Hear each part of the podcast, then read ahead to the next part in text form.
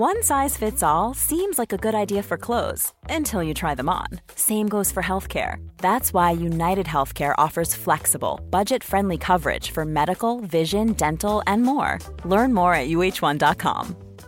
Hey, I'm Ryan Reynolds. At Mint Mobile, we like to do the opposite of what Big Wireless does. They charge you a lot, we charge you a little. So naturally, when they announced they'd be raising their prices due to inflation, we decided to deflate our prices due to not hating you.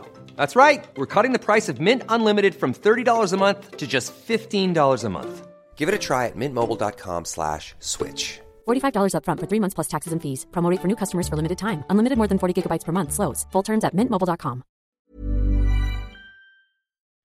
Hello, I'm JP Bristow, host of a podcast on the state that, perhaps more than any other, emulated and saw itself as the successor to Byzantium, the Russian Empire.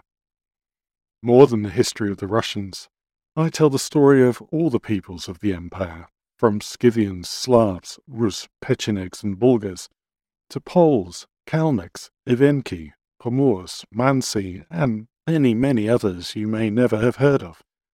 Join me in the Russian Empire History Podcast to explore their lives, legacies, and identities across this vast and complex territory, from the Arctic wilderness to the Black Sea, from Poland to Alaska, from the birth of steppe nomadism to the modern day.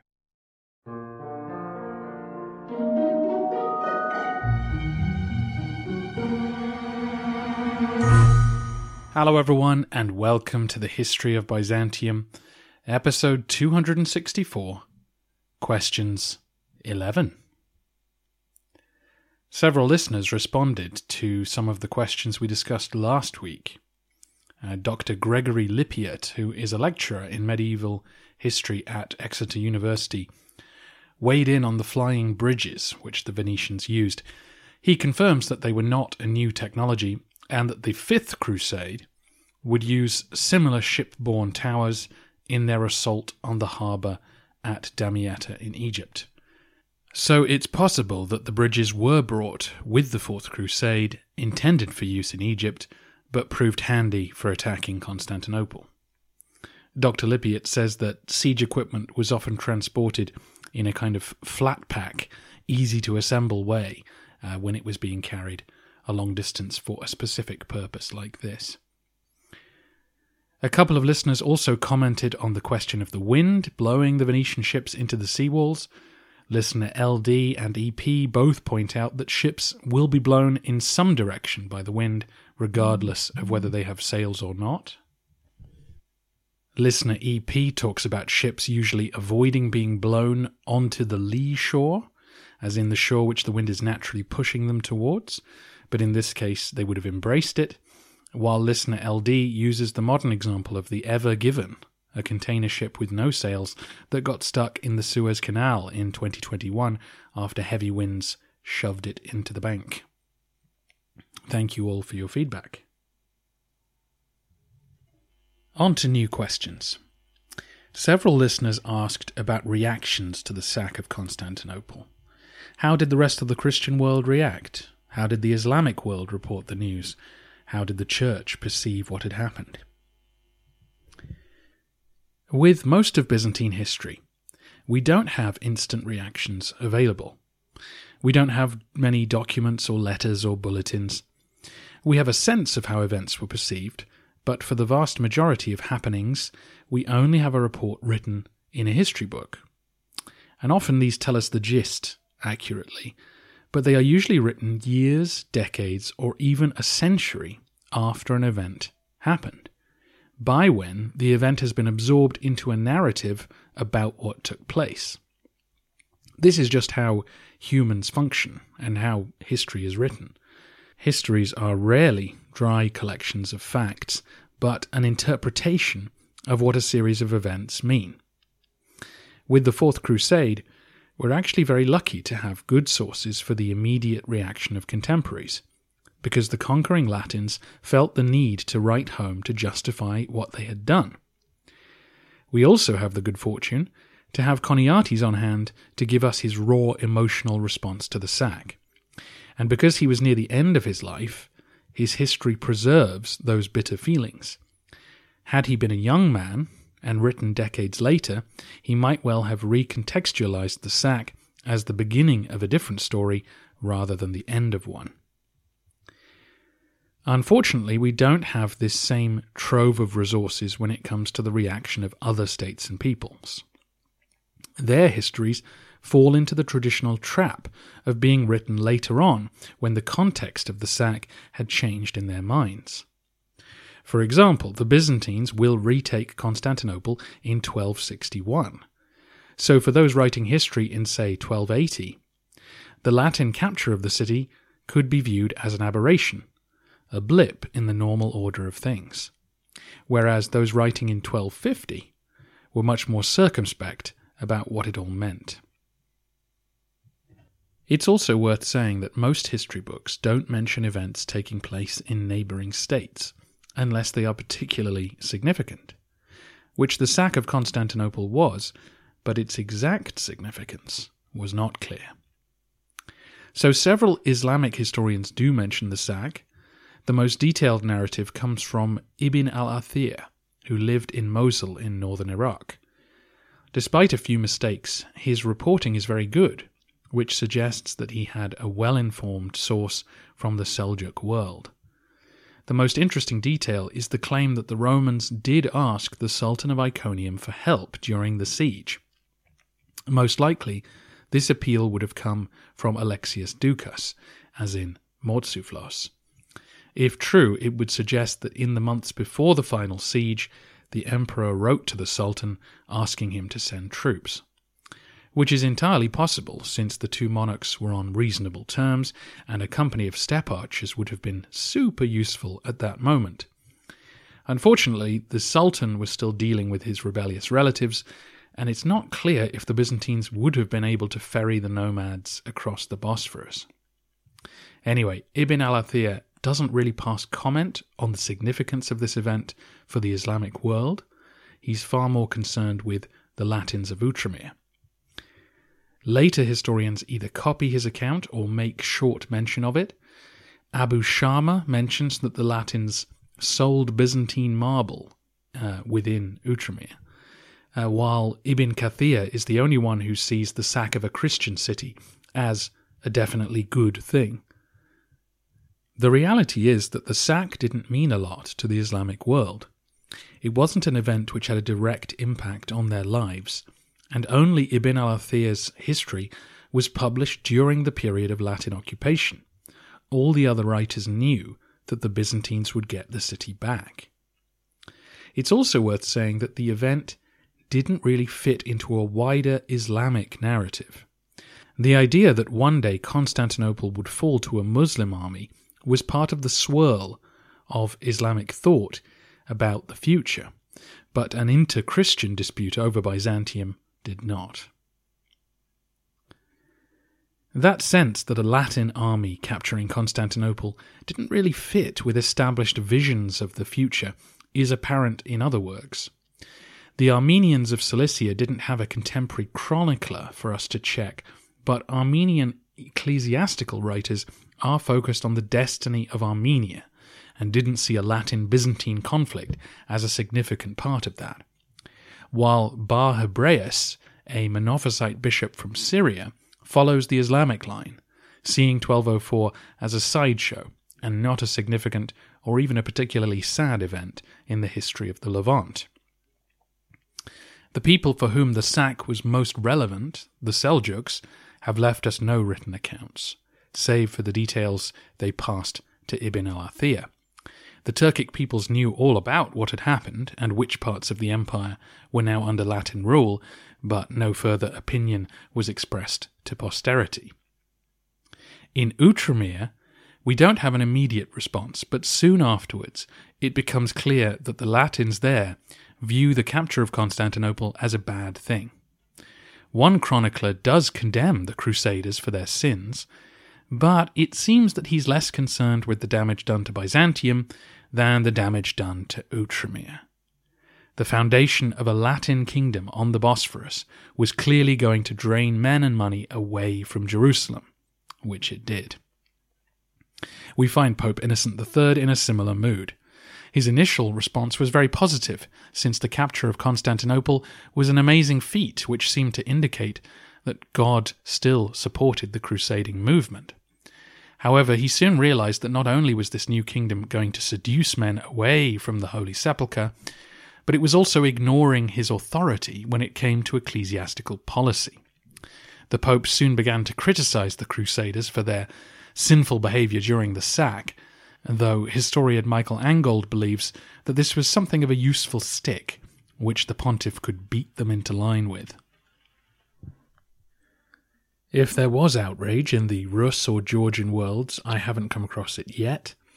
Rus travellers would continue to come to Constantinople for the next few centuries, viewing the city as a holy place that had not been delegitimized by the sack, while the Georgians used the weakened state of the empire to expand their realm down towards Trebizond. Again, I think the inter Christian nature of the conflict diluted the response that might have come if Constantinople had fallen to a Muslim power. I think the contemporary Latin reaction is nicely summed up by Arnold of Lubeck. He was abbot of the monastery of St. John at Lubeck in Germany, and writing a few years after the sack, he complimented the Crusaders for their achievement, but added, Whether they were the deeds of God or of men, a fitting outcome is not yet in sight. Though the Byzantine reaction has been elucidated by Choniates, listeners asked where the Patriarch was during these disasters. The Patriarchate of Constantinople has been somewhat muzzled by the long reign of Manuel Komnenos. Manuel took a very active role in ecclesiastical affairs during the latter part of his reign, and the dominance of the imperial office showed during the collapse that followed his death. You may recall that the sitting patriarch resigned rather than lead the church in opposition to Andronicus's reign of terror, while Isaac Angelos, hardly an imposing figure, ended up hiring and firing prelates at a surprising rate. He had five different patriarchs during his nine years on the throne. The most spirited of whom was Dositheos, the man who preached strongly against the Latins during the passage of the Third Crusade. When Isaac got rid of him too, it rather stifled the anti Latin party amongst the clergy, who might have been in a position to rally the populace against the Fourth Crusade. The bishop on the patriarchal throne when the siege began was John Kamateros, an old man by this point and a political appointee. He was the brother of the empress, Irene Doukaina Kamatera, meaning he was Alexius Angelos Komnenos' brother in law. He was therefore in a very weak position when AAK fled and his nephew took the throne. When the city was sacked, Kamateros headed for Thrace, as Choniates did, where he would die a couple of years later. So sadly, the leader of the Byzantine Church was as passive as the emperors were during this crisis. Finally, on this topic, listener RG asks whether anyone saw the fall of Constantinople as a biblical sign indicating the end of the world was nigh? The broad uh, answer ends up being no, because of what we've discussed before, as in the fact that the Latin Empire would eventually fall um, rather weakened the sense that something apocalyptic had taken place. But that doesn't mean people at the time felt that way. We don't have access to the thoughts of people on the ground very often, but we do get apocalyptic writing from across the centuries, and the most enduring tale in the Roman world had been created centuries earlier. This was written by an author we know of by the name Pseudo Methodius, a Christian living in Syria under Islamic occupation in the 690s. So, about 50 years after Heraclius died and the caliphate formed. Um, it was clear at this point that Christian rule wasn't coming back, but it wasn't clear what that meant. Pseudo Methodius predicted that a final emperor would one day come to lead the Christian people to victory over Islam. He would conquer Jerusalem, ushering in the end of the world. This idea was so popular that it reappeared in dozens of other apocalyptic texts across the generations. Each new version updating certain pieces of information to fit the political circumstances of their own day. Obviously, when Pseudo Methodius wrote, he imagined an emperor of Constantinople coming to Jerusalem, but over time, Western European writers had come to imagine that it might be one of their own, a Charlemagne or a Frederick Barbarossa, who could fill that role. In some of these traditions, Constantinople does fall to this Western army as part of the journey to the Holy Land. Such ideas were only sharpened by the era of crusading, and may well have been part of the reason that so many Byzantine writers believed that the Latins' real goal was to eliminate them en route to Outremer. In the days after the sack, then, many clearly would have viewed the loss of Byzantium as a precursor for major events to come something quickly picked up on by those who told the Latins that the Theodosian columns in Constantinople depicted the coming of the Crusaders and the sack of the city, an incident I mentioned last episode. This was not a perspective which the Byzantine elite indulged in. They were keen to begin a counterattack and focused their energies on retaking Constantinople. The Romans at Nicaea would double down on their sense that they were a chosen people a new Israel, an idea which has been present in Byzantium since the days of Justinian.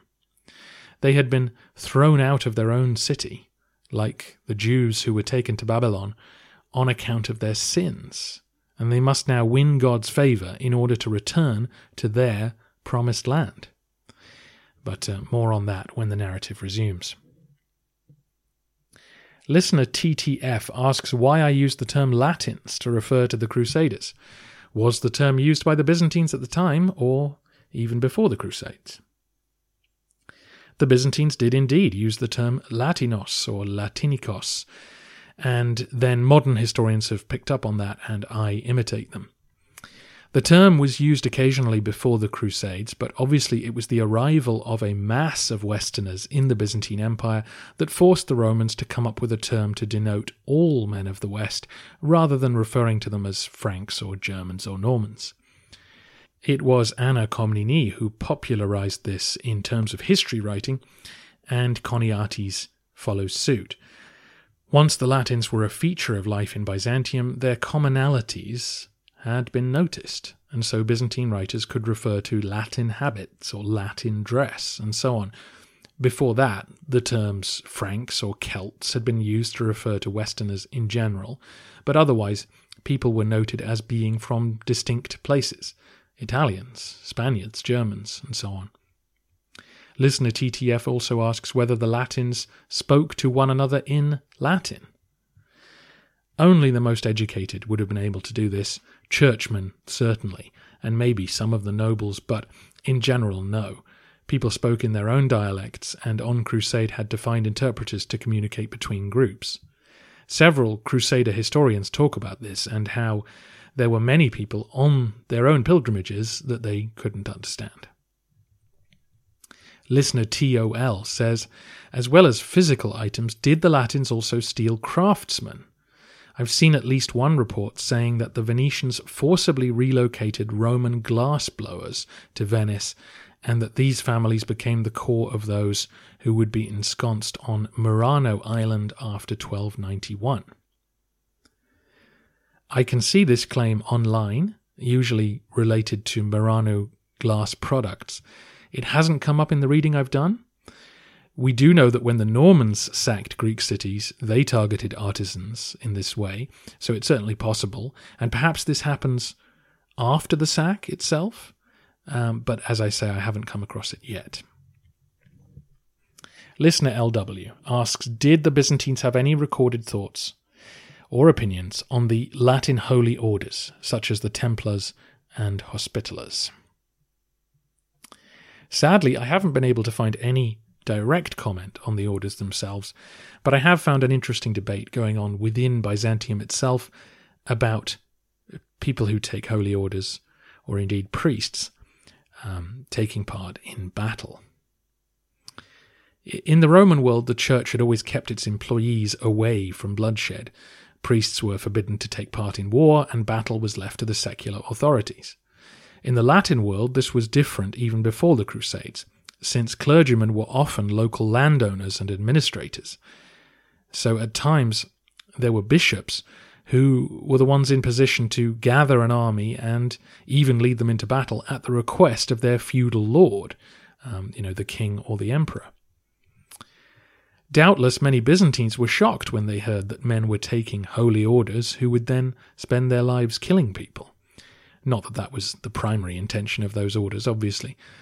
But the longer the two sides interacted, the more you get the sense that the, that the Byzantines grudgingly admired the Latins. Their religious conviction, you know, was so strong and their organizations were so robust that it brought into question some of the more sluggish institutions of Romania. Manuel Komnenos certainly gave tacit support to these orders as part of his pro Western policies. Constantinople housed a hospital run by the Knights of St. John, or the Hospitallers as they were also known, and the Templars listed New Rome as the site of one of their establishments. We also know that members of these orders negotiated directly with the emperors when both the Second and Third Crusades passed by. It's been argued by some that the Hospitallers based their establishments on the hospitals of Constantinople.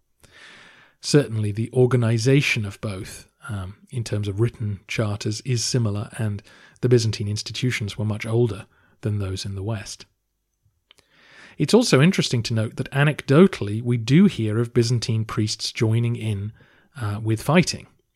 Uh, Eustathius of Thessaloniki says his staff joined in the defense of the city during the Norman sack. Choniates proudly claims that a relative of his, a deacon, joined in the looting of Turkic territory um, during one campaign, while a Genoese writer who marched across Anatolia with Manuel says that Byzantine priests had to fight the Turks in distant forts because of a lack of manpower. So the theory of canon lawyers that priests in Byzantium never shed blood was clearly tested by the needs of a frontier society, which doubtless meant that many Romans understood exactly why the Templars and Hospitallers had to fight to protect pilgrims in Outremer. After the establishment of the Latin Empire, both orders would receive Byzantine lands as gifts to help fund their work, and it seems that both were asked to militarily occupy certain castles in Greece. Listener KH asks Could you explain in more detail how the Latin and Byzantine churches were different at this time? I know that the liturgies are really different today in Catholic and Orthodox services, but I don't have much understanding of how those things diverged over time, from, say, the Council of Nicaea to the sack of Constantinople versus the sack to now. That's a deep question, and I'll talk more about the latter part in a moment. Sticking to 1204, my reading suggests that there were basically three things which really bothered the Byzantines about Latin practices, and then a whole laundry list of smaller issues which were less of a problem but could be brought out to berate the Latins uh, with when needed. The three major ones were the filioque, the use of unleavened bread in the Eucharist, and papal supremacy. We've talked about the filioque before, uh, in the Creed, agreed at the First Council of Constantinople, the Holy Spirit is said to proceed from the Father. But a few centuries later, the Latin Church added the phrase, and from the Son. This was an innovation which the Orthodox did not approve of, and there was lively debate about the theological implications and meaning of this. I think we've talked about the bread before as well. Um, the Byzantines associated unleavened bread bread made without a rising agent like yeast, with the Jewish commemoration of the Passover. So in the Eucharist, Christ was remembered with leavened bread, as in bread that would look like the bread you make a sandwich or a roll out of. Um, it differentiated the Christians from Jewish practice and had associations with Jesus rising from the dead. The Latin use of unleavened bread in the Eucharist was therefore seen by many as an error. Finally, papal supremacy was a real sticking point when it came to any hope of church union. Historically, the Byzantines pointed out um, that no bishop, not even the patriarch, had been head of the church. The five leading archbishops were meant to come together at ecumenical councils to make decisions together. Uh, but, you know, practically, if the Pope's word was final, then all these Latin errors could just be imposed on the Orthodox, which was intolerable. And papal supremacy was uh, a non negotiable for the popes at this point. Beyond the big three, though, certain Byzantine clergymen did make lists of Latin errors, some of which are very long.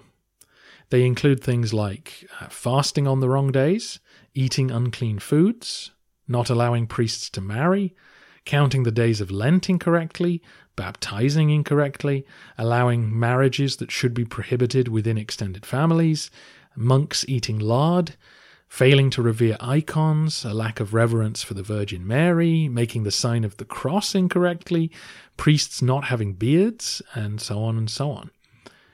Um, it's clear that lots of these differences were sort of cultural rather than doctrinal, and at a high level, many bishops and emperors over the centuries had concluded that most of these differences were immaterial. But the more the Latins penetrated Byzantine society, the more um, acute these differences became, and the more the Orthodox debated which of these practices were acceptable or not. A pressing question, presumably, because some Byzantines were drifting into Latin practice. Taken as a whole, um, these long lists suggest that a great deal of difference had developed between East and West since the Council of Nicaea. But the fact that church union was pursued repeatedly and charges of heresy were rarely formally presented implies that they were not as far apart as they might seem. Obviously, a lot has changed between 1204 and today. I once referred to people in the pews in Constantinople, demonstrating my ignorance of church services in the medieval period, since pews would not arrive in Catholic churches until the 14th century and are still absent from many Orthodox churches today. Um, church history is the topic where I am most often corrected by listeners even this brief discussion may have brought me further into disrepute. I have tried in the past to interview um, experts on the liturgy, but I've struggled to find someone who can explain things simply to a modern, non religious audience. Um, I know some of you are very interested in this topic, and some of you have no interest in religion at all. I would certainly like to gain a better understanding of the church, uh, particularly how it featured in the everyday life of a Byzantine person. So let me know if you'd like me to investigate this topic in more detail, and indeed if you know of any experts who are very good at communicating to a modern secular audience. Um, I have had some kind suggestions already. That's all the questions for today. I will see how I get on this week. If I can answer another round of questions, then it will be more questions in our next episode. But if I don't have time, then we'll turn to Anthony Kaldellis for his top 10 emperors. Oh, I'm still excited just to re listen to that episode uh, when I come to edit it. While you're waiting for those episodes of the history of Byzantium, why not check out the Russian Empire History podcast? If you want to know more about the Third Rome, and how Byzantine culture influences the development of the Russian world, then check out J.P. Bristow's show. There's a thorough introduction to the history of the region, which should take you nicely from the brief snippets I've given you about the Rus into the eventual formation of the Russian Empire itself.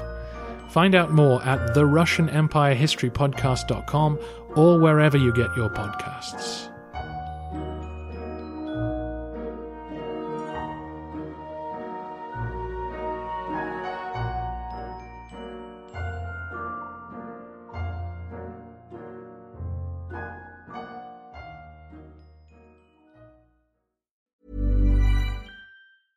Mom deserves the best, and there's no better place to shop for Mother's Day than Whole Foods Market. They're your destination for unbeatable savings, from premium gifts to show-stopping flowers and irresistible desserts. Start by saving 33% with Prime on all body care and candles. Then get a 15-stem bunch of tulips for just $9.99 each with Prime. Round out Mom's menu with festive rosé, irresistible berry chantilly cake, and more special treats. Come celebrate Mother's Day at Whole Foods Market. Mom deserves the best, and there's no better place to shop for Mother's Day than Whole Foods Market. They're your destination for unbeatable savings, from premium gifts to show-stopping flowers and irresistible desserts. Start by saving 33% with Prime on all body care and candles. Then get a 15-stem bunch of tulips for just $9.99 each with Prime. Round out Mom's menu with festive rosé, irresistible berry chantilly cake, and more special treats. Come celebrate Mother's Day at Whole Foods